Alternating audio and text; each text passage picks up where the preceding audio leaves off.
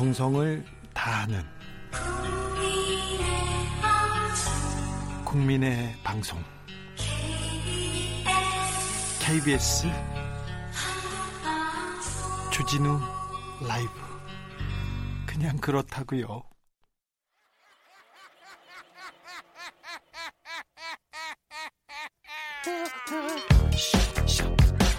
발로 뛰는 기자, 탐구하는 기자, 세상의 질문을 마구 던지는 기자, 기자가 본 오늘의 세상 기자들의 수다. 라이브 기자실을 찾은 오늘의 기자는 한결의 김민아 기자입니다. 안녕하세요. 네, 안녕하세요. 잘 지내셨어요? 네. 야당 분위기 어떻습니까? 아, 원내대표가 없으셔서 네. 아주 조용하게 지내고 있었습니다. 슬퍼하고 있어요? 원내대표가 없어서? 또 네, 돌아온다는 얘기는 계속 나오고 있어서요. 네. 그날만 기다리고 있습니다. 25일입니다. 그 미- 미래통합당은 그러니까 지금 주호영 대표가 오기만 기다리고 있습니까? 네, 기다리면서 이제 뭐 초선 의원들은 초선 의원들끼리 이렇게 하자. 재선 의원들은 재선 의원들끼리 만나서 뭐 목소리 내고 있고요. 네. 좀 아무래도 이번 주 말이 되면은 이번 주에는 옵니까? 네, 25일에 온다고 사실상 말을 했고요. 네, 기자들을 전화도 받기 시작했어요. 맞습니다. 또 돌아가면서 전화도 받고 있고, 또 오늘 4시 45분에 김태년 민주당 원내대표가 만나러 가서 예. 주호영 원내대표와 회담을 하고 있습니다. 지금 만나고 있어요? 예. 어디에 있어요? 강원도 속초 고성에 있는 무슨 절이에요? 화암사 혹시 화암- 가보셨나요? 화암사요? 예. 굉장히 좋은 절이라고 하던데요. 얼, 얼마 전에 법주사에 있었잖아요. 맞습니다. 얼마 전에 또 전, 결- 전라도에 있는 절이 있고요. 예, 맞습니다. 왜 절을 이렇게 전국을 이렇게 유람하는 거죠? 의도가 있나요? 어, 뭐 이번 기회에 한번 네. 지지층을 싹 만나보시는 거 아닌가라는 생각도 사실 드는데요. 아니 절에 가서 집거하는 거지 절에 가서 누구를 만나? 사실 그 불교계에서 주 원내대표 영향력이 굉장히 커요. 막강합니다. 네. 신임도 두텁고요. 사실 오랫동안 이 불자로서 종교계하고 이렇게 교감하긴 했으나 그래도 이런 상황이면 아 정치권이 어렵다 그래서 도- 들어갔으면 어디 조용히 있어야 될 거 아니에요. 손학규 어, 죄송합니다. 손학규 전 대표 생각에 어디 들어가서 한 곳에 이렇게 집거하는 모습을 보여줄 것 같은데 전국을 돌고 있는데 무슨 포석이 있는 거 아닌가 예, 이런 그러게요.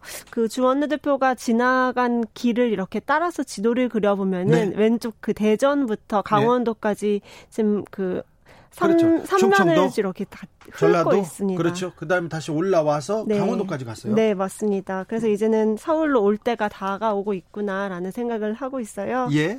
강원도에서 일단 민주당 원내대표랑 같이 만나서 상임위원장 자리는 안 받겠다. 그리고 상임위원은 우리가 필요한 대로 정하겠다라고 좀 얘기를 할 것으로 예상이 됩니다. 그래도 안 받을 수 없. 18대 0 되겠어요? 17 11대 7로 되겠죠?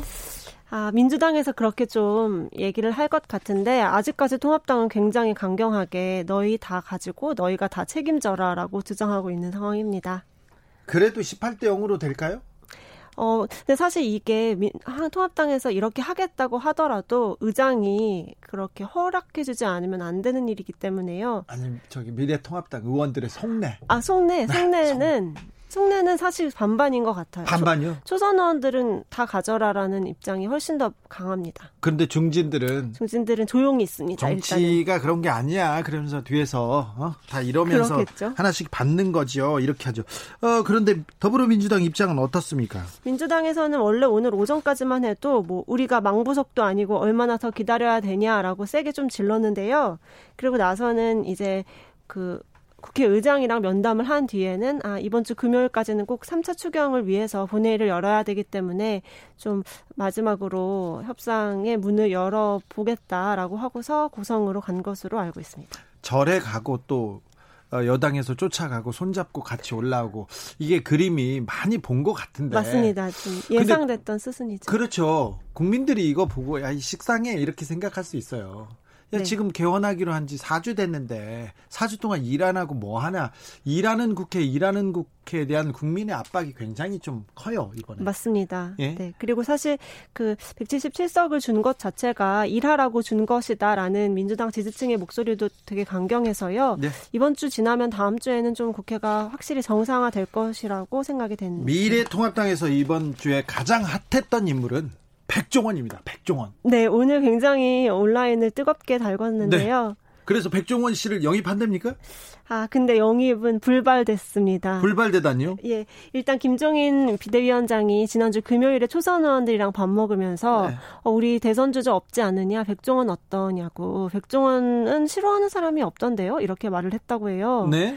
거기에 이제 초선 의원들이 어, 그렇죠. 근데 이제 백종원은 민주당에서도 뭐 영입 제한이 있었었고 안 나온다고 하더랍니다. 뭐 이렇게 네. 좀 말을 해서 백종원이 과연 정치권에서 이렇게 러브콜을 양쪽에서 다 받고 있는데 올 것이냐로 네. 좀 뜨거웠습니다. 그냥 농담으로 던진 건가요? 근데 사실은 그 안에는 백종원만큼의 인지도와 예. 호감도가 있는 사람을 우리는 한 명도 갖고 있지 않지 않느냐. 약간 뼈 아픈 성찰인 거죠. 어떻게 보면요. 아니 뼈 아픈 성찰. 네. 그 농담으로 던졌는데 언론이 과대 포장한 겁니까? 아니면 진짜 아, 저런 분이 필요하다 이런 생각이 있는 겁니까? 저런 분이 필요하다는 목소리는 당내에서는 굉장히 많고요. 네. 근데 사실 근데 백 대표가 안 온다고 한 마당에 어떻게 좀 성사가 될 수 있을지 좀 지켜봐야겠지만 일단 백종원 대표는 오늘 꿈도 꿔본 적 없다라고 확실하게 선을 그었습니다. 백종원 씨가 사실 총선 때나 선거 때 여러 번 그 정치권에서 러브콜을 받았어요. 그렇죠. 네, 만나기도 했는데 그때마다 백종원 씨는 계속 손살을 치면서 나는 정치하고 그 선을 긋겠다고 계속 얘기했는데 또 이름이 나왔습니다. 네. 백종원 영입설 나오자마자 뭐 자의반 타의반으로 이름 계속 나옵니다. 어, 김종 그 댓글 몇 개 보겠습니다. 대권 후보로 류원 류현진 선수 있지 않습니까? 네. 류현진 어떠냐? 요새 직구도 좋고 커브도 좋더라 이렇게 하고 아 당 이름 골목 식당으로 바꾸지 그러냐 이런 얘기도 괜찮은 것 같은데 유재석 나오고 이효리 계속 나오고 있고요. 그다음에 또 다른 사람들 많이 나왔습니다. 트럼프도 나오더라고요. 네. 트럼프도.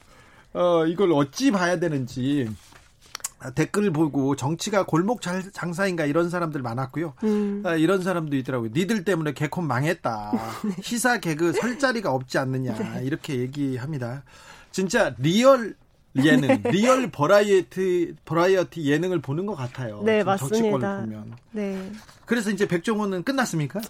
네, 근데 이제 사실 이 백종원 이슈를 갖고 통합당에서 정말로 백종원만큼의 뭐 인지도와 호감도를 가진 사람을 찾기에 나서게 될 것 같아요. 네. 왜냐하면 지금 당내의 지지율이 1%가 채 안 되거든요. 지금 대선 주자급. 아, 그렇죠. 사람의 지지도를 봤을 때, 네. 그, 근데 이제 민주당 쪽에서는 20%대에 한 분 계시고 이낙연 의원 계시고 이재명 지사 계시고 10%대 예 하다 보니까 정말 1% 10명을 갖다 갖다 놔도 지금 부족한 실정이거든요. 그래서 일단은 인지도를 무기로 좀 내세울 수 있는 사람을 찾기 위해 그 부분도 하게 될 것 같습니다. 오세훈 전 서울시장 원희룡 경, 제주지사 마음이 급한가 봐요. 그래서 마구 던지고 있습니다. 맞습니다. 지난주 또 다음 주에 연달아서 좀 강의를 하고 국회에서 목소리를 내는데요. 또 한창 이슈였던 기본소득 관련 문제 그리고 뭐 보수 진영의 위기를 우리가 어떻게 돌파할 것인가 이런 얘기를 꺼내면서 사실상의 뭐 대권 주자로서의 선언에 나서게 되는 것 같아요. 말도 거칠어지시더라고요. 아, 그렇죠. 또 네. 원희룡 지사는 근데 오늘 또 만나서는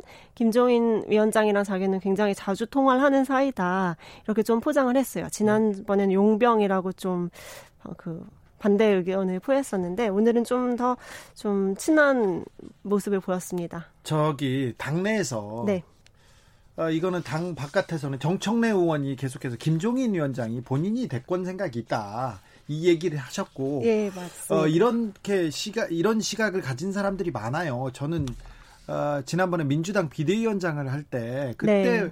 제가 또 이 그 음지에서는 취재력이 좀 있잖아요. 아, 그래서 아, 점쟁이들 네. 이렇게 쭉 돌려봤더니 김종인 대권설을 김종인 주변에서 계속 밀고 있다 이런 얘기를 들었었는데 음, 음. 김종인이 대권 주사로 나설 수 있다 이런 당내의 의견도 있습니까? 음, 그 많지는 않은데 그런 예상을 하는 분들이 있어요. 왜냐하면 이제 처음에 김종인 위원장이 들어올 때 40대 경제통이 필요하다라고 했는데 사실 40년생의 경제통이시거든요, 본인이. 아. 살짝 말을 바꾸면 본인이 될 수 있다. 그렇지. 본인이 사, 40, 경제통, 이렇게 예. 얘기했지. 40년 생이라, 40년생. 예, 40년생이시거든요. 네. 근데 사실 경제통이라고 하는 거는 뭐 자타공이 맞는 말이긴 하니까요. 네. 근데 또 없어요. 통합당에 그 캐릭터가 진짜 없는 캐릭터기 때문에 결국에는 아 이러다가는 경제통이고 나 나 내가 좀 잘할 수 있지 않느냐 이렇게 나 나서시지 않을까. 40대 경제통이 아니라 40 연대 경제통 이런 네, 식으로 그렇게 가면 넘어갈 어, 수 네. 있지 않을까요? 아, 네 그런 것도 또 참 일리가 있네요. 네, 일리가 있습니다. 그렇게 저희가 예상을 해보고 있습니다. 자, 존 볼턴 전 안보보좌관의 회고록이 그 국정을 강타하고 있는데요. 맞습니다. 미래통합당에선 이 회고록을 어떻게 보고 있습니까? 오늘 좀 재밌는 주장이 나왔는데요. 존 볼턴 회고록을 가지고 국정조사를 해야 된다라는 목소리가 나왔습니다. 국정조사요? 어떻게 해요? 예. 일단은 이 존 볼턴 이 낸 그 일이 일어났던 방 백악관 회고록 책에 예? 그 한반도 문제에 대해서 약간 좀 사실과 다른 내용이 굉장히 많이 들어 있어서 혼란이 가중이 되고 있는데 여러 주장이 있죠. 여러 주장이. 맞습니다. 그래서 이제 국정기획 사- 청와대 국정기획 상황실장 했던 윤건영 의원이 뭐 착각과 오만에서 벗어나라고 어제 비판을 했고요. 네. 거기에 이제 이어받아서 통합당 김기현 의원 사선 의원이 볼턴 국정조사를 하자. 이거는 우리가 꼭 대통령한테 어떻게 된 일인지 좀 소상히 들어야겠다. 아니 그런데 예. 볼턴 국정조사요? 볼턴을 불러올 수 있을까요? 그러게 말입니다. 볼턴이 와주면 제일 최고로 좋은 그림이 될 텐데 네. 사실상 그 책에 있는 내용에 대해서 어떻게 생각하느냐 이런 걸좀 묻겠다는 얘기인 걸로 들려요. 아, 그럴 수도 있겠죠. 예, 근데 이제 사실 이렇게 국정조사를 요구하면서 국회 정상화까지 같이 이제 지렛대로 삼으려고 하는 그런 목소리가 나왔고 여기에 대해서 또 민주당은 김남국 의원이 SNS에다가 워싱턴에 찾아가서 질의하자는 거냐. 김남국 의원이 여기 반박할 정도로 이렇게 그런 수준은 아닐 텐데 아, 지금 이 그런가요? 얘기에 대해서는 반박하고 있네요. 네, 뭐 국회 상임위도 안 들어오면서 국정조사가 웬 말이냐라고 반박을 하면서 좀 그렇죠. 공방이 이어지고 있습니다. 그렇죠. 그런 얘기는 할 수 있겠죠. 예, 아 근데 그 볼턴 회고록 보면서 네, 야 남북 관계 진짜 쉽지 않구나. 남북 화해를 사사건건 방해하는 저 악당 같은 볼턴이 있고 돈만 밝히는 돈돈하는 트럼프 대통령이 있는데 이 미국의 태클 사이에서도 이 정도 하면 굉장히 좀 잘하고 있는 거 아닌가 이런 생각을 하는 사람들이 많거든요. 그럼요. 그런 평가가 다수죠. 미래통합당도 그렇습니까? 근데 미래통합당에서는 뭐 사실 그 한 하나의 구절 가지고 이제 여러 개 한반도 관련된 내용이 그 한글로 번역한 걸 봤더니 거의 한 20페이지 20페이지 정도로 정, 정리된 걸 그래서 봤는데 그 거기에서는 그좀 예. 공격하기 좋은 부분이 많잖아요. 예, 그런 부분만 이제 쏙쏙 빼가지고 이거에 대해서는 뭐 우리 대북 정책 어떻게 된 거냐 이렇게 좀 꼬치꼬치 캐물어 보려고 하는 것 같아요. 예? 근데 사실 뭐 볼턴이라는 그 네파에 좀 네, 정상적이지 않았던 그분의 책을 가지고 이렇게 우리나라 정치, 여의도 정치까지 휘둘리는 게 맞느냐라는 좀 목소리가 많이 나오고 있는 것 같아요. 5383님이 볼튼이 아, 그, 그 입에서 나오는 말이 진실인지 믿을 수가 있나요? 이렇게 얘기했는데 아무튼 볼턴이 굉장히 중요한 자리에 있었기 때문에 그분의 입에서 어, 많은 이슈가 쏟아질 수도 있습니다. 아, 김평학님, 김, 주진우, 김남국 무시하지 마라. 이렇게 얘기했는데, 무시하는 게 아니라요. 무시하는 게 아니라, 김남국 의원이 법사위원인데, 어, 이거, 이 법사위원회에서 얘기할 거죠. 네, 무시 안 할게요. 제가, 네. 죄송합니다. 아, 김남국을 제가 무시할 수 있나요? 의원인데요. 의원님이신데. 음, 죄송합니다. 음, 여권에서, 네. 여권에서 윤석열 얘기를 하고 있고요. 네. 사태에 대한 얘기를 하고 있는지는 모르는데 윤석열 총장에 대한 비판이 나오자마자 통합당에서 찍어내기 시나리오가 있다. 쫓아내려고 한다. 거취를 물어라. 아니면 쫓아내라. 이 얘기는 통합당에서 세게 하고 있어요. 맞습니다. 이게 사실은 아까 그 대권 주자 없다라는 것과도 어떻게 보면 연결이 되는데 그 통합당에서 대권 주자 없으니 윤석열 불러야 된다라는 목소리는 되게 예전부터 나오고 있었잖아요. 그 안에서요. 네. 예. 그런 와중에 이제 최근에 추미애 법무부 장관이 한명숙 전, 전 총리 수사팀 위증교사 의혹을 대검 뭐 감찰부에 조사하라고 지시한 것에 대해서 이제 좀 사건이 팡 터진 거죠. 그렇죠. 좀 갈등이 있었나 보지요? 예, 그러자 이제 뭐 서른 최고위원, 민주당 최고위원께서 어 뭐 윤석열 나 같으면은 그만두겠다 이런 말씀을 또 하시면서 네. 이게 여권에서는 사퇴 요구가 스물스물 좀 나오기 시작했던 거죠. 네, 서른 의원이 그 중진 의원인 건 맞는데 당내에서 이렇게 뭐 결정하는 사람은 아니었고요. 또 이렇게 얘기하면은 또 서른 무시하지 마라 이렇게 할 텐데 아, 그 개인적인 의견을 예. 나 같으면 이런 상황에서 어떻게 하겠다 개인적인 의견을 조금 얘기했어요. 맞습니다. 근데 이걸 가지고 자 미래통합당이 드라이브를 겁니다. 네, 그러니까 미래통합당에서는 아 통- 통합당은 뭐 윤석열 찍어내기 시나리오가 있는 건 아니냐 그대로 착착 진행되고 있다 이렇게 네. 좀 공세를 펴면서 뭐 당 대표도 예, 비대위원장도 하고 대변인도 얘기하고 계속 얘기를 계속 이어가죠? 네, 맞습니다. 김종인 위원장이 어제 뭐 윤석열 총장 거취 문제는 대통령만 결정할 수 있는 사안이니 분명히 입장을 밝히라라고 말했고요. 결단하라 이렇게 얘기했고 조혜진 통합당 의원도 또 네, 얘기했어요. 삼선이신데요. 잘 짜인 시나리오대로 진행되고 있다. 뭐 윤 총장이 지시를 받아서 옷을 벗게 하거나 안, 바, 안 받아들이면 항명으로 몰아가려고 하는 것이다. 이렇게 좀 추, 추정하시는 통합당 대변인도 얘기하셨죠? 대변인 은뭐 정치 특정한 정치적 목적 때문에 이렇게 일이 진행되고 있다. 우려된다라고 말했고 여기에 안철수 네. 국민의당 대표도 한마디 맞습니다. 했습니다. 예. 좀그 안철수 대표가 재미있는 주장을 했는데요. 윤 총장 윤 총장 탄압 금지와 법무부 장관의 공정한 직무 수행을 촉구하는 결의안을 제출하자. 아, 이건 또 무슨 얘기죠? 네, 국회에서 야당이 힘을 합쳐서 윤 총장을 탄압하지 마시라 이런 결의안을 좀 제출하자라는 제안을 해서 아무튼 야권에서 예. 이그 윤석열 찍어내기라는 이 프레임 갖고 윤석열을 찍어내려고 찍어내 주었으면 하는 이런 좀 바람이 좀 있는 것 같아요. 그러게요. 그 뭐 비 올 때까지 기우제 지낸다고 예? 찍어내게 될 때까지 계속 찍어내는 거 아니냐라고 좀 반발을 크게 하고 있는 것 같고 이게 왜 그럴까요? 왜 왜 이럴까요? 아무래도 그 윤 총장 입장에서도 지금 그 어, 정부, 그러니까 문재인 대통령과 약간 좀 어긋나는 부분이 있을 수 있잖아요. 갈등을 가, 뭐 예. 갈등을 빚는 부분이 있죠. 그거를 이제 부각시켜서 통합당에서는 좀 공격의 재료로 사용하고 있는 것 같고 예. 또더 넓게 보면은 사실 아까 말씀드렸던 대선 주자로서 윤 총장의 이름이 오르내리고 있는 상황에서 뭔가 좀 이렇게 시련을 겪는 모습을 보여주는 것이 야권에 도움이 되지 않겠냐라는 계산도 있는 것 같습니다. 아, 지금 그 예, 미래통합당과 그리고 그 보수 신문에서 지금 윤총 윤석열 총장을 마구 흔듭니다. 마구 네. 흔들고 있어요. 아마 문재인 정부의 비판의 동력을 삼으려는 의도가 분명히 있고요. 삼성도 있을 것 같아요. 아. 삼성 이재용 부회장의 굉장히 중요한 그 수사심의위원회가 이번 주에 있지 않습니까? 네, 그렇죠. 래서 검찰을 좀 무력화시키려는 그런 것도 보이고요. 아무튼 어, 믿을 게 믿을 게 윤, 윤석열 총장이 그 문재인 정부가 각을 세우고 있지만 어, 자기들보다는 훨씬 더 국민적인 신망을 받고 있으니까 이걸 가지고 좀, 어, 좀 동력을 삼지 않나 이렇게 생각이 드네요. 네, 맞습니다. 그래서 어, 흥미롭습니다. 윤석열 사태를 사실 주장하는 거는 통합당이다. 통합당이다. 아, 네. 네. 아, 김민아 기사, 김민아 기자님의 기사도 재밌게 읽었습니다. 네, 감사합니다. 여기까지 들을까요? 네. 기자들의 수다 한결의 김민아 기자였습니다. 네, 감사합니다. 라디오 정보센터로 가겠습니다. 조진주 씨. 정치 피로, 사건 사고로 인한 피로, 고달픈 일상에서 오는 피로. 오늘 시사하셨습니까? 경험해 보세요. 들은 날과 안 들은 날의 차이.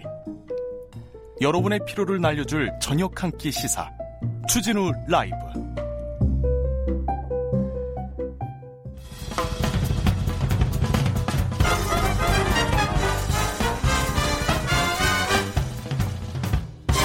훅 인터뷰.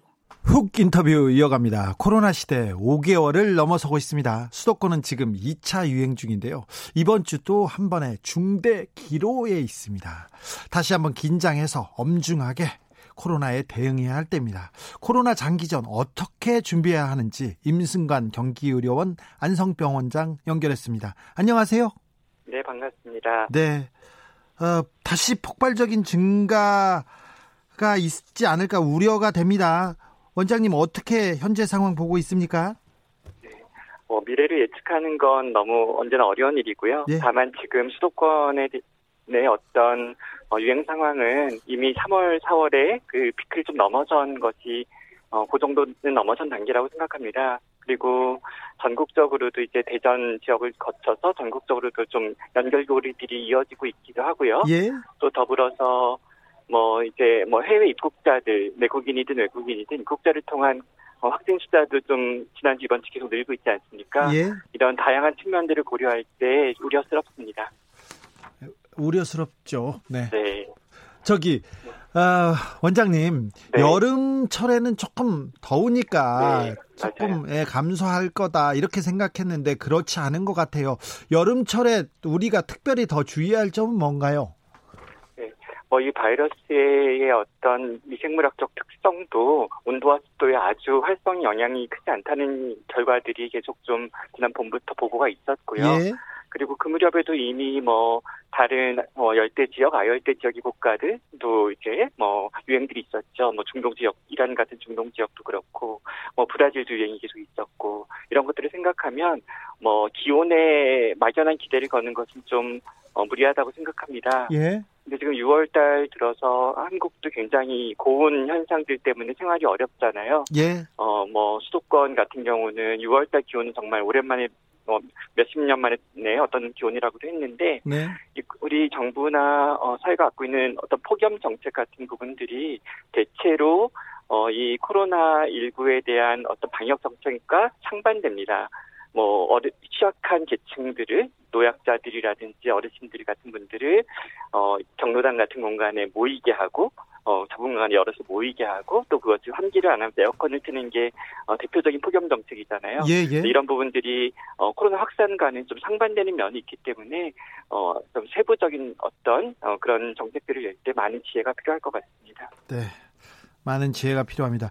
어, 러시아 선원들이 무더기로 네. 확진됐는데요. 경기도 안성에 외국인 치, 치료센터가 있지 않습니까? 거기 상황은 어떻습니까? 어, 안성의 우리은행 연수원이 제공한 생활치료센터, 국제생활치료센터는 중수본이 직접 운영하고 있는 곳이고 지자체가 운영하는 곳은 아닌데요. 네. 여기에 50객실이 있다고 알고 있습니다. 오늘도 그쪽 담당자와 또 전화 통화를 했는데 어, 이미 오늘 그 50객실이 다 찼습니다. 아, 그래서? 예. 어, 인접한 지자체가 저희 경기도잖아요. 그래서 오늘 오전에 경기도 긴급택자 사연으로 연락이 왔고, 그래서, 어, 새로운 어떤 공간이 마련될 때까지 며칠 동안, 어, 경기도의 병원들이 좀 도와주는 것으로 얘기를 나눴습니다. 그 정도로 외국인 입국자의 어떤, 어, 양성률이, 확진률이 올라가고 있어서 조금 더 우리 정책적인 어떤 변화 고려도 필요하다고 생각합니다. 코로나 우리나라에서 코로나에 걸리면 일단 그 격리를 하고 어, 치료를 하는데 최근에 무증상 경증 환자는 생활치료센터로 옮기고 그, 그 병원으로 가지 않고 다른 생활치료를 한다 이런 보도를 보고 아, 아, 좀 걱정이 됩니다. 저 국민으로서 이 아, 병상이 원활하지 않을 수도 있구나. 폭발할 네. 수도 있구나. 정부가 대비하고 있구나. 이런 네. 어, 생각이 듭니다. 뭐 그런 뉴스 단신을 보자면 불안하게 느끼실 수도 있지만 또 반대로 그렇게 대비를 하고 있는 것이니까 뭐 좀 우리 정부가 혹은 지자체가 혹은 어, 전문가들이 노력하고 있구나 대비하고 있구나 이렇게 어, 신뢰를 보내주시는 어떤 반면의 생각도 할 수 있을 것 같아요. 네. 어, 근데 저희들이 이제 진료 현장에서 이 코비드 19 확진자들을 뭐 경기도 같은 경우는 이제 1,100명 정도를 누적 확진의 경험이 있고요. 서울도 비슷한 뭐 숫자를 경험했는데 이제 의료기관이나 전문가들 어, 혹은 역학자들은 어느 정도 이 지성의 패턴을 알고 있습니다. 즉 네. 어, 지금까지 12,500여 명의 확진자가 나오는 사이에 어, 30살 이하에는 단 한 명도 사망하지 않았거든요. 예. 어, 이런 것들을 우리가 잘 과학적 근거를 가지고 설계를 잘하면 얼마든지 안전하게 그리고 또 그 안전함이 또 우리에게 주는 어떤 선한 효과들이 계속 이어질 거거든요. 예. 그래서 미리 설계된다면 이런 정책들이 닥쳐서 임기응변적으로 시행할 때는 오류들이 나고 또 그것들을 손봐야 되는 어떤 어, 곤란과 고통이 따르겠지만 미리미리 계획하고 설계된다면 훨씬 더 효율을 올리는 좋은 방법들을 마련한다고 생각합니다. 조금 전에 확진자 관리를 위해서 정책적인 변화가 필요하다고 하셨는데 어떤 점을 제안하고 싶으신가요? 네, 뭐 여러 가지가 있을 수 있는데 사실 지난주 수요일에 경기도에서는 어, 전문가 자문위원회의 어떤 그런 논의를 기반으로 해서 어, 퇴원 기준 어, 혹은 격리해제 어, 격리해제 기준이라는 말이 더 적합하겠네요. 우리 COVID 19 확진자들을 어, 병원이나 생활치료센터에서 이제 격리를 해제하는 기준들을 좀 어, 수정하자라는 의견을 제안했습니다. 예. 지금은 PCR 검사를 연속 두 번, 24시간 간격, 연속 이게 음성이 나와야 되는 아주 엄격한 검사 기반의 어, 어떤 그런 정책을 갖고 있는데 이게 사실은 어, 이미 많이 어, global standard가 많이 바뀌어서 미국 CDC도 증상 기반의 정책들을 주로 우선 권하거나 동시에 권하고 있고 얼마 전에는 세계보건기구도 마찬가지 입장을 취했습니다. 그래서 이런 부분들의 어, 증상 기반 전략으로 태워 어, 격리제 기준을 우리가 어, 이렇게 효율적으로 합리적 수정할 수 있다면 어, 병상을 어, 두 배 이상 효과를 얻을 수 있, 있거든요. 예.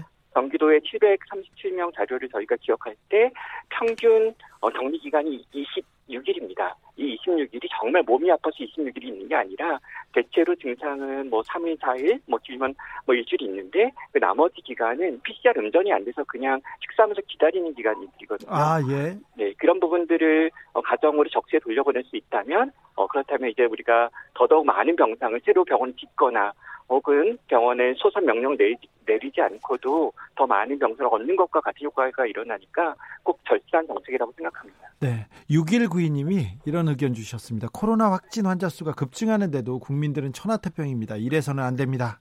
코로나에 감염되면 환자 본인의 피해가 제일 크지, 크고 본인, 본인이 주의를 하지 않으면 안정적인 관리가 어렵습니다. 이런 걱정하는 음, 의견 주셨는데요. 무증상 경증 환자가 생활치료센터로 이동한다. 그 집으로 이동한다. 그러면 관리가 잘 안 될 수도 있는데 이 부분에 대한 대책이 있나요? 네. 그러니까 이제 뭐 그 중앙임상위원회는 지난 주말에 이제 자가치료 혹은 자가격리라는 이제 용어까지 좀 사용을 했는데 사실 없었던 일은 아니고 네. 대구에서는 이미 어, 서지가 일어났을 때, 폭풍이 일어났을 때 많은 분들이 가정에서 대기하다가 이제 격리제를 맞기도 했었죠. 그리고 아, 예. 네, 많은 외국 국가들은 어, 증상이 심하지 않을 때 뭐 자택 치료를 권합니다. 그래서 예. 아주 특별한 일들은 아니고 우리가 이 바이러스 병원체를 컨트롤해내는 게 마치 어떤 특정한 아주 아주 어, 더 차가운 콘크리트로 지어져 있는 어떤 시설에 들어가야지만 유리벽으로 어, 내부가 통하지 않는 어떤 시설에 들어가야지만 우리가 이 바이러스를 조절할 수 있다고 생각하지만 사실은 여러 가지 우리 지혜를 잘 모으면 동선을 분리한다든지 뭐 개인 보호장구를 적절히 사용한다든지 하는 방식으로 보다 저비용으로 어, 고요를 있는 방법은 분명히 존재한다고 생각합니다. 정부가 정부가 그리고 그, 그 방역 당국에서 뭐 대책으로 관리가 되면 집에서도 받을 네. 수 있죠. 그렇죠. 맞습니다. 네. 어, 선생님 네. 얼마 전에 그 제주도 한 시설에서 격리 하던 격리돼 있던 20대 여성이 숨진 채 발견됐어요. 네. 방역도 중요한데 이 심리적 측면의 지원 치, 치료 이것도 좀 세심하게 이루어져야 될 것 같아 네. 보이는데요. 뭐 제가 그 분야에 대해서 아주 정통하게 알지는 않고 못하는데 어, 확진자의 심리적 지원에 대해서는 트라우마와 심리적 지원에 대해서는 어, 국립정신건강센터의 국가트라우마센터가 깊이 개입하고 있습니다. 전화 상담이라든지 등등. 예. 근데 좀 빈 공간이 이렇게 격리자, 자가격리자, 노출자, 이미 격리가 끝난 사람들에 대한 심리적 서비스는 아직 좀 부족한 게 사실이고 예. 대체로 지자체의 어떤 역량이 좀 맡겨져 있는 부분들이 있습니다. 근데 이제 세심하게 관리한다 그러면 결국 어, 어딘가에 격리돼 있는 가정에서 자가 격리하고 있는 사람의 건강 혹은 보건을 관리하는 거니까 그 책임을 갖고 있는 기관을 우리가 생각한다면 이제 보건소라고 생각할 수 있는데 지금 보건소의 주무관들이 얼마나 다섯 달 동안 많이 바쁘고 지쳐 있습니까? 예. 그런 걸 생각하면 우리가 이제 K 방역 속에서 많은 자원을 투입하는 것, 많은 경 사람을 격리하고 많은 검사를 하고 전수 조사를 하고 이런 방식으로 효과를 얻기 위해서 많은 자원을 투입하는 저율을 감수하고 이런 전략을 써왔는데요. 그러면서 이제 인력도 소진되고 어 이제 비용도 이제 계속 늘어나고 있잖아요. 그렇다면 지금부터는 조금씩 생각을 달리해서 장기전이라면 어, 효과만 생각하지 않고 효율도 같이 생각하는 부분들. 그래서 우리 보건소의 직원들이 해야 되는 일들 중에서 효율이 낮은 일들은 조금씩 줄이고 지금 이렇게 발견된 빈틈 이런 것들을 조금씩 더 메꾸는 어, 그런 어떤 모습들이 있었으면 좋겠습니다. 원장님 주변 사람이 내 가족이나 친구가 코로나에 걸렸어요. 그래서 어, 아니면 그 이렇게 격리돼 있어요. 그러면 어떻게 주변에서는 어떻게 응원하고 어, 이렇게 심리적으로 이렇게 안정되게 할 수 있을까요? 뭐, 뭐, 우리가 그 입장이, 저도 그 입장이 아직 돼보지 않아서 다 실감할 수 없지만 상당히 긴장하고 또 불안해진다고 하거든요. 즉, 어, 자기의 건강을 걱정하는 부분도 있지만, 어, 내가 혹시라도 중환자가 될까? 뭐 이런 걱정도 있지만, 어, 실제로 많은 걱정들이 내가 누구한테도 피해를 끼쳤지 않았을까? 잠복기간이 남아있으니까. 이런 걱정들을 많이 한다고 해요. 그래서, 어, 사회가 이런 확진자들은, 그, 그 확진자들 중에 본인이 감염되고 싶어서 감염된 사람은 단 한 명도 없잖아요. 예. 그런 그 사람들 그리고 그분 그분들도 우리처럼 어제까지는 자기가 감염될지 몰랐던 어, 사람들입니다.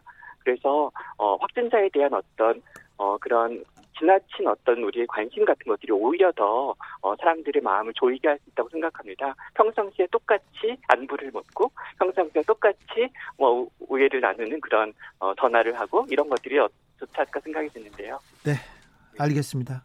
여기까지 듣겠습니다. 임승관 경기의료원 안성병 원장이었습니다. 감사합니다. 네, 고맙습니다. 9336님이 주진우 라이브 인기 좋네요. 이 시간 버스 타면 기사님들 항상 주진우 라이브 듣고 계시네요. 아, 제가 인기가 좋다니 감사한데요. 아, 김어준 뉴스 공장, 김어준한테 인기가 밀리는 거는 제가 좀 자존심이 상해요. 그, 아, 네.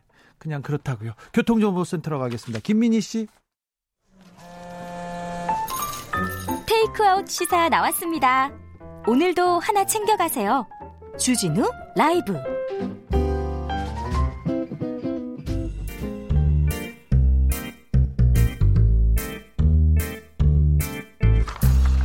요즘 정치 이건 아니야. 나 때는 말이야 정치가 낭만이 있었어. 잃어버린 정치의 낭만을 찾아서 떠나보겠습니다. 라떼 한잔 할까요? 박지원의 정치 라떼. 정치 십단 박사부 우리 박사부 박지원 당국대 석좌 교수 모셨습니다. 안녕하세요. 네, 안녕합니다. 어디에서 오셨어요? 오차에서 왔습니다. 너무, 너무 바쁘시죠? 예, 오는데 네. 아마 과속으로 우리 국가 재정에 상당한 기여를 하고 온 것 같아요. 아이고, 네. 정치자분들한테, 네. 아무튼 좋은 일을 하시면서 오셨으니까. 네. 어, 통일부 장관이 누가 되느냐 지금 하, 순사리를 친다는 얘기도 있고 누가 우리 박사부님은 이렇게 제안 안 받으셨어요? 그런 건 얘기하는 게 아니에요. 아유, 아, 그럴까요? 전또 아니고. 아유 또 그럴까요? 왜냐하면 저를 높이려면은 네. 그런 척 하는 거예요, 정치인들은. 아이, 그런데? 그건 아니고, 네. 음, 일부 보도에 의하면은 민주당 의원들이 성공 못 하니까 나는 안 한다, 독배다. 이런 것은 있을 수 없는 일입니다. 네. 맞습니다. 그렇습니다. 그렇죠. 네. 문재인 대통령이 성공을 통해서 미래를 봐야지 자기의 미래를 지금부터 생각하면 절대 안 됩니다. 그렇습니다. 문재인 대통령이랑 식사하시면서 좀 뭐 얘기 이거는 어떻게 하시오 이렇게 얘기를 하셨어요? 많이 했죠. 많이 하셨어요? 예, 문재인 대통령께서 우선 시작하시면서 시간을 정하지 말고 네. 오후 충분하니까 다 얘기합시다. 그런데 첫째 제가 느낀 것은 저만 그런 게 아니라 임동원 전 통일부 장관께서도 말씀하시던데 대통령이 의외로 굉장히 소상하게 파악하고 계시고 예. 어, 상황 관리라는 말씀을 쓰시더라고요. 예. 상황 관리를 통해서 결국 남북미 대화로 다시 한번 극복할 수 있도록 만들겠다. 만들자. 이런 말씀을 해서 상황 관리에 대해서는 제가 지금 얘기할 수는 없고 예. 에, 안심해도 되고 우리 국민들이 일단 힘을 합해서 특히 야당 예. 좀 힘을 합해주면은 좋겠다 하는 것을 느꼈습니다. 우리 박사부님한테 물어보고 싶은 게 많았어요. 그래서 한 주간 물어보고 싶은 걸 제가 모아놨는데 예. 마이크 타이슨 복귀에 대해서는 어떻게 생각하세요? 타이슨 재밌죠. 네, 예, 재밌죠. 예. 이명박 대통령 대법원 판결 빨리 나야 될 텐데 좀 걱정입니다. 그 얘기는 제가 나중에 하고요. 아니 그 저하고 파트너해서 네.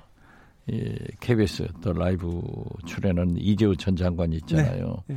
사면 얘기 나오니까 이명박 대통령을 반대하더라고요. 네. 왜 그러냐? 무죄래요. 무, 무죄여서 네, 그래서 그건 좋다. 그러면은 다수는 내가 이미 선언했으니까 네. 박지원 것이다. 네. 이렇게 확인합니다. 그럼 다스를 받아오시려고. 이거 제가 받아야죠. 아유 좋은 아, 생각. 주인 없는데 예. 받다가 좋은 곳에 써야죠. 아, 좋은 생각입니다.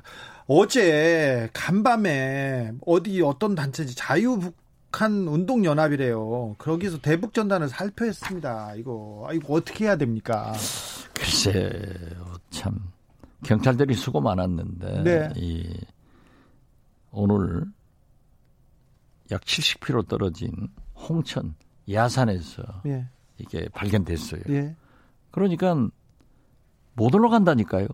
여기 떨어지는 게 더 많아요. 예. 에, 그래서 통일부에서 어, 또 경찰, 네. 경기도에서도 그 단체에 대해서 엄중하게 대응하겠다.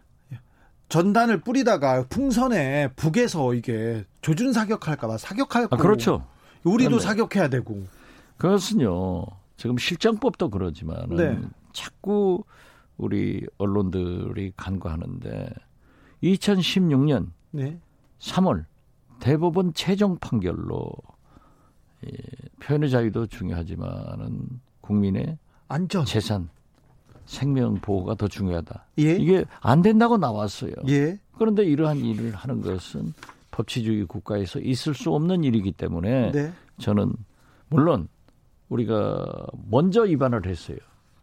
예. 파기를 했단 말이에요. 네. 북한한테 할 말이 없는 거예요. 아, 예. 예, 그래서 실정법도 국회에서 빨리 강화된 법이 만들어야 되지만은 대법원 최종 판결과 현재의 법안을 위반한 사람들에 대해서는 엄격하게 처벌해야 된다. 이렇게 주장을 합니다. 음, 북이 저렇게 세게 나오니까 우리도 핵무장을 해야 된다. 오세훈 전 서울시장이 이렇게 주장했는데 이거는 어떻게 생각하십니까? 글쎄 그것도 제가 얘기했는데 네. 이건 내가 참 바보 같은 소리다. 예. 어, 그 어떻게 그런 얘기를 하느냐 하는데 저 언론에 오세훈 전 시장을 바보라고 했다고 났는데 바보 같은 그 핵무장 하자는 게 바보 같은 소리라는 거죠. 예, 그렇죠. 예. 그래서 그거 아니라는 거 예. 여기서 우선 사과드리고요. 그렇게 어떻게 됐든 아, 사과는까지 아니 본인한테 그런 건 아니지만 예, 예. 그 핵무장을 하자 예. 하고 주장하는 사람들이 있어요. 예. 이것은 한미 방위 조약이나 국제 법규를 무시한 겁니다. 예. 그래서 있을 수 없는 일이다. 예. 특히 전략적으로도 중국이 핵무장을 하고 있잖아요. 예. 그런데 사실 보면은 북한의 핵을 제일 염려하는 미국이 있지만은 그 다음에는 중국입니다. 예. 중국도 우리나라, 일본, 대만 다 만들면은 동남아서 동북아가 핵 창고가 되기 때문에 예. 반대하는데 우리 그러한 것은 진짜 해서는 안 될 말이다. 하면 네. 안 된다. 네. 이렇게 말씀드립니다. 대결은 절대 그 해답이 될 수 없는데 이런 문제가 있을 때마다 어떤 데서는 싸우자. 힘에는 힘, 이에는 이 이런 얘기하는 사람들 보면 좀 아, 따... 글쎄요. 그러니까 너무 어 지금 문재인 정부가 북한에 약하다. 예. 그러면 고자 저자세다. 이렇게 얘기하는데 이명박 박근혜 때는 그럼 고자세였어요? 그러니까 북한이 저자세로 나왔나요? 어? 그때는 왜 안 싸워요? 그렇죠. 전쟁이 들고 일어나야지. 그렇죠. 저는요 솔직히 그 개성 남북공동연락사무소 폭파될 때 야 이 우국 지사들이 총 들고 개성으로 뛰어가는 걸로 알았어요. 아, 그때? 아무도 안 해도요. 네. 그거는 그 이- 있을 수 없는 일이죠. 네. 어, 6192님이 이런 질문했어요. 북한이 저렇게 철부지 같이 칭얼대는데도 항상 참아야 된다고 하시는데 언제까지 어느 지경까지 참아야 됩니까? 그래도 참아야죠. 참아야죠. 왜? 저는 늘 그런 얘기를 하는데 부자인 형님이 예. 동생을 안 도와주면은 가난한 동생이 소주 마시고 와서 나 돈 좀 주세요 하고 소리 지르면은 네. 누가 창피해요? 아, 부- 형이 창피하죠. 형이 창피하죠. 가족 창피하죠. 그래서 그러한 것은 몰인정한 일을 해서는 안 돼요. 네. 우리가 늘 포용하고 예. 나가면서 함께 가려.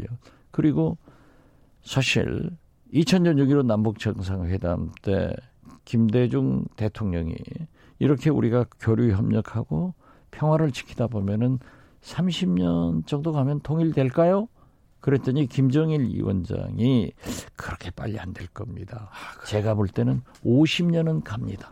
그때 만약 이 6.15 정신이 계속 이어졌다고 하면은 이명박 박근혜 잃어버린 남북 관계 10년이 없었다고 하면은 김대중 대통령이 말씀하신 대로 하면은 통일이 10년 남았고요. 네. 김정일 위원장이 얘기한 대로 하더라도 30년 남은 거예요. 예.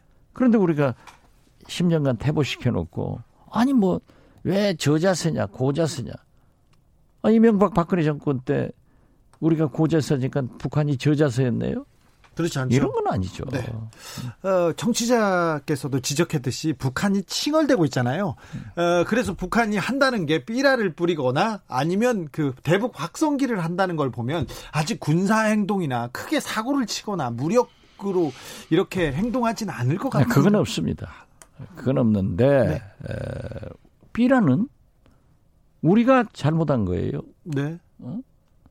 4.27 판문점 선언 9.19 군사합의를 우리가 안 하기로 했는데 북한은 안 했는데 우리가 했잖아요. 네. 마치 그 지난 17일 날 문재인 대통령 오찬에서 어? 트럼프, 김정은, 문재인 이 삼국의 정상들은 비핵화에 합의를 했대요. 예. 그랬는데 트럼프 대통령이 밑에 사람들이 반대하니까 못하더라. 네. 탑다운이 아니더라. 네. 이렇게 얘기를 했는데 제가 언론에 그 얘기를 했어요. 예. 근데 구체적 입증하기가 참 어렵잖아요. 아, 그러면 예, 그런데 볼턴이 증명해 주더라고요. 증명해 주더라고요. 네.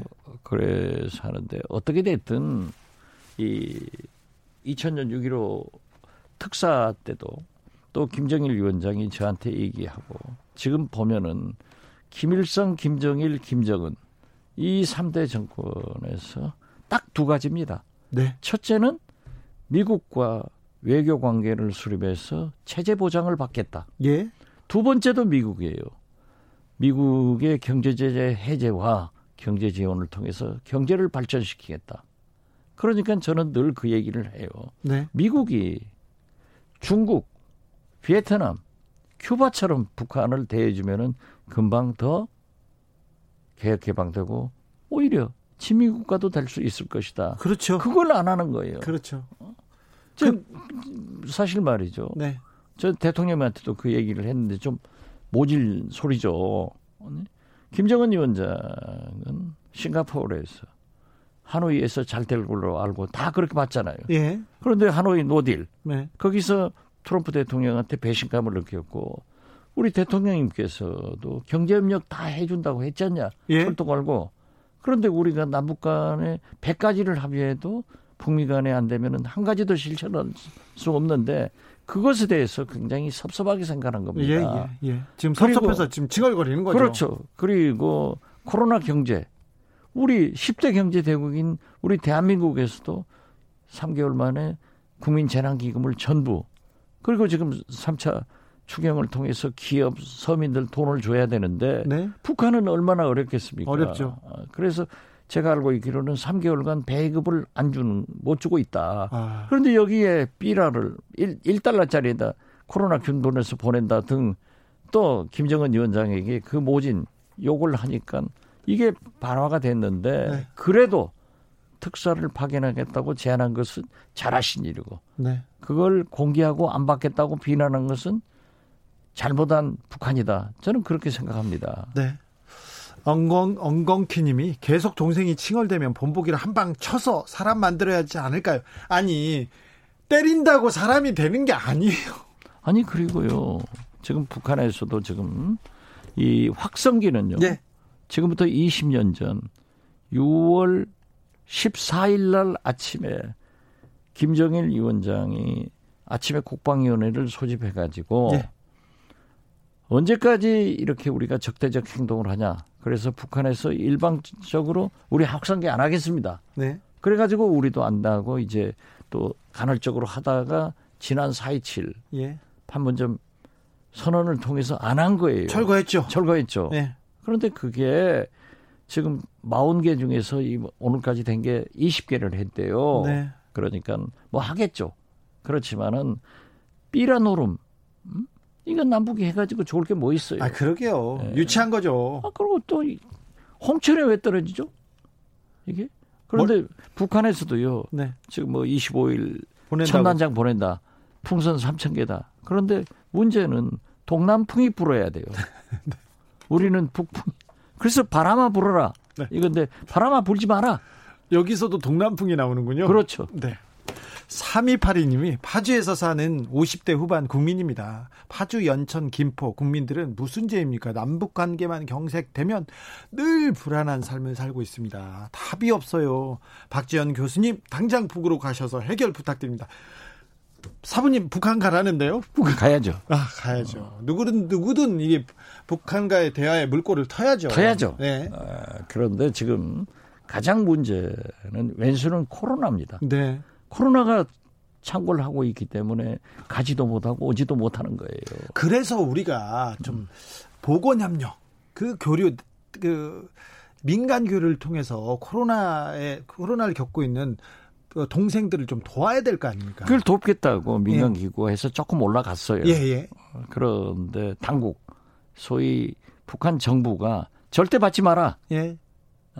이렇게 20년 전으로 돌아간 거예요. 그러니까 지금 좀 마음이 상했어요. 상했죠. 삐쳤으니까 네. 나 야, 야, 미안해 이제 안 보낼게. 이것도 가져가. 그럼 그러니까 싫어 그런 거 아니에요. 아, 시- 싫다 하더라도 자꾸 해야 되고 예. 문재인 대통령께서 보건협력 특사 이런 것을 뭐 그 삐라에 얼마나 오기도 전에 그렇게 세계 언론에 망신을 주고 있지만은 의연하게 대처하잖아요. 네. 아니 그리고 뭐 혼내주자. 아니 어떻게 혼내줘요? 이명박 대통령 때, 박근혜 대통령 때 북한에서 연평도 쓰고 뭐 하면은 어떻게 혼내줬나요? 아, 못했죠. 못해요. 못했죠. 그리고 북한도 국시적 도발은 할 겁니다. 그렇지만은 전쟁은 절대 없다. 안심하십시오. 아유, 안심이 됩니다. 0744님, 매는 어릴 때나 맞고 고쳐집니다. 다 큰 동생은 조심히 다뤄야 돼요. 형이 더 힘든 법입니다. 형이 더 힘들죠. 힘들죠. 형이 더 좀더 잘해야죠. 이런 잘해야죠. 네. 어, 8672님은 평화로는 잃을 것이 없지만 전쟁으로는 모든 것을 잃습니다. 그렇습니다. 경제는 무너져도 살릴 수 있지만 네. 남북 관계는 무너지면은 다 죽습니다. 그러니까요. 네. 전쟁은 절대 대안이 될 수 없습니다. 아니죠. 네. 김스탠레스님은 부부가 싸울 때 고급 전자제품 던지는 거 되겠어요? 안 됩니다. 안 되겠죠. 살림살이는 지켜야 됩니다. 그러니까 각티슈, 치킨타올 이런 걸 던지면서 대충 넘어가자 이렇게 얘기하는데 사실 이런 것도 던지면 안 돼요. 그죠? 그렇죠. 지금 그런 그런 얘기를 저한테 물은 사람들이 많더라고요. 네. 아, 북한이 저렇게 가난한데 무슨 돈으로 네. 삐라를 뭐 2천만 장 고무풍선 3천 개를 만들었냐. 네. 북한도요 나라예요. 그러면 기본적인 게 다 하는 나라예요. 네. 그걸 자꾸 무시하면 안 된단 말이에요. 예. 사부님 이거 하나 물어보고 갈게요. 볼턴 전 보좌관 이 회고록 보면 참 남북 화해 협력, 남북의 평화를 그렇게 미국에서 반대하고 일본도 회방 놓고 그렇습니다. 굉장히 어렵습니다. 우리가 남북 근데 볼턴의 회고록을 다 믿을 필요는 없어요. 아, 원래 그럴까요? 그런 사람이니까. 그 사람이 그렇지만은 네. 그 트럼프 대통령에게 김정은 위원장에게 문재인 대통령이 얼마나 네.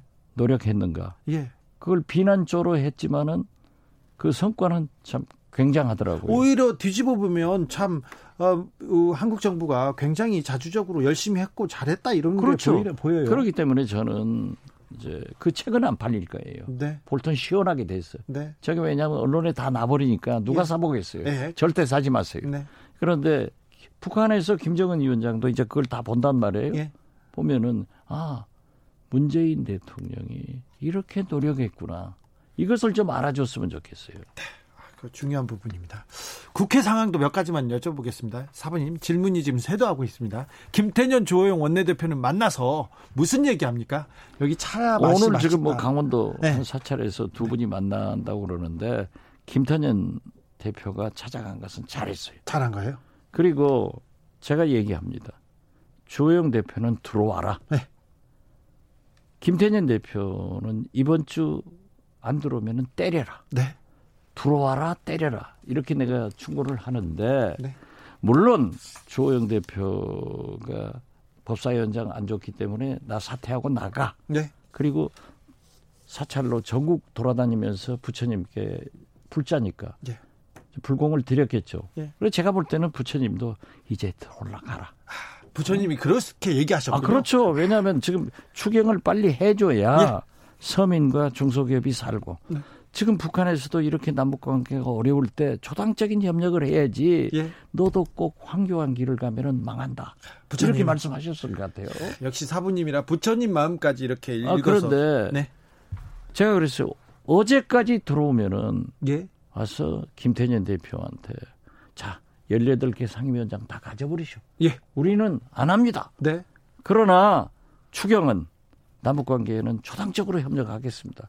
이러면은요 점수 따는 거죠. 점수 따죠. 네. 근데 오늘까지도 안 와버리잖아요. 네. 그리고 이- 이번 주말에 온다. 그러면은 민주당은 김태년 원내대표는 충분하게 시간을 주고 예. 충분하게 설명을 했어요. 예. 여기서 끌려다니면 안 된다. 우리 국민들은 당신들 180석 만들어주니까 100석까진 통합당한테 끌려다니면서 아무것도 못하냐. 그래서 때려라. 예. 그래서 저는 조영 들어와라. 예. 김태전 때려라. 이걸로 압축합니다. 그러면 이제 이번 주 넘기면 안 돼요. 이번 주에는 오겠네요. 이번 주 온다고 그래요. 온다고 해요? 예, 어제 네. 이재호 전 장관이 같은 MB 파들 아니에요. 네. 그 조영 그렇죠. 원내대표한테 전화해서 여러 가지 얘기를 했더라고요. 네. 아주 이재호 장관이 좋은 충고를 했는데 네. 오늘 내일새 돌아올 거다. 예. 이렇게 하는데 이제 뭐 오늘 저녁에 같이 와야죠. 사부님 하나만 물어볼게요. 왜 이렇게 전국 절을 돌아다닌 거예요? 부처님한테 물어보려고 전 사투리 쓰시나요? 아니 조영 대표가. 대표가 원체 불자이기 때문에 네. 기왕 뭐 칩과하면서 여기저기 다니면 자기 부처님이 더 복 주겠다 이렇게 생각했겠죠. 원래 절을 여러 군데 다니면 복 더 주나요? 그건 아닌 것 같아요. 그럴까요? 여기까지 들을까요? 예. 지금까지 아니 그런데 복 준다고 합시다. 준다고. 할까요? 그렇죠. 아유, 그러면 복 받으셔야죠. 여기까지 박지원의 정치라떼 박사부님이었습니다. 감사합니다. 예, 감사합니다. 주진우 라이브 마칠 시간입니다. 선물은 홈페이지에서 확인하십시오. 플레이어의 Baby Come Back 들으면서 주진우 라이브 마무리하겠습니다. 9909님이 우리 왜 애들 말 안 들을 때 쓱 정도는 하잖아요. 그리고 나중에 용돈 쓱 주지 않습니까? 북한에 쓱 하고 에, 의약품 정도는 쓱 줬으면 좋겠어요. 이런 의견 주셨습니다. 저는 내일 오후 5시 5분에 돌아옵니다. 지금까지 주진우였습니다.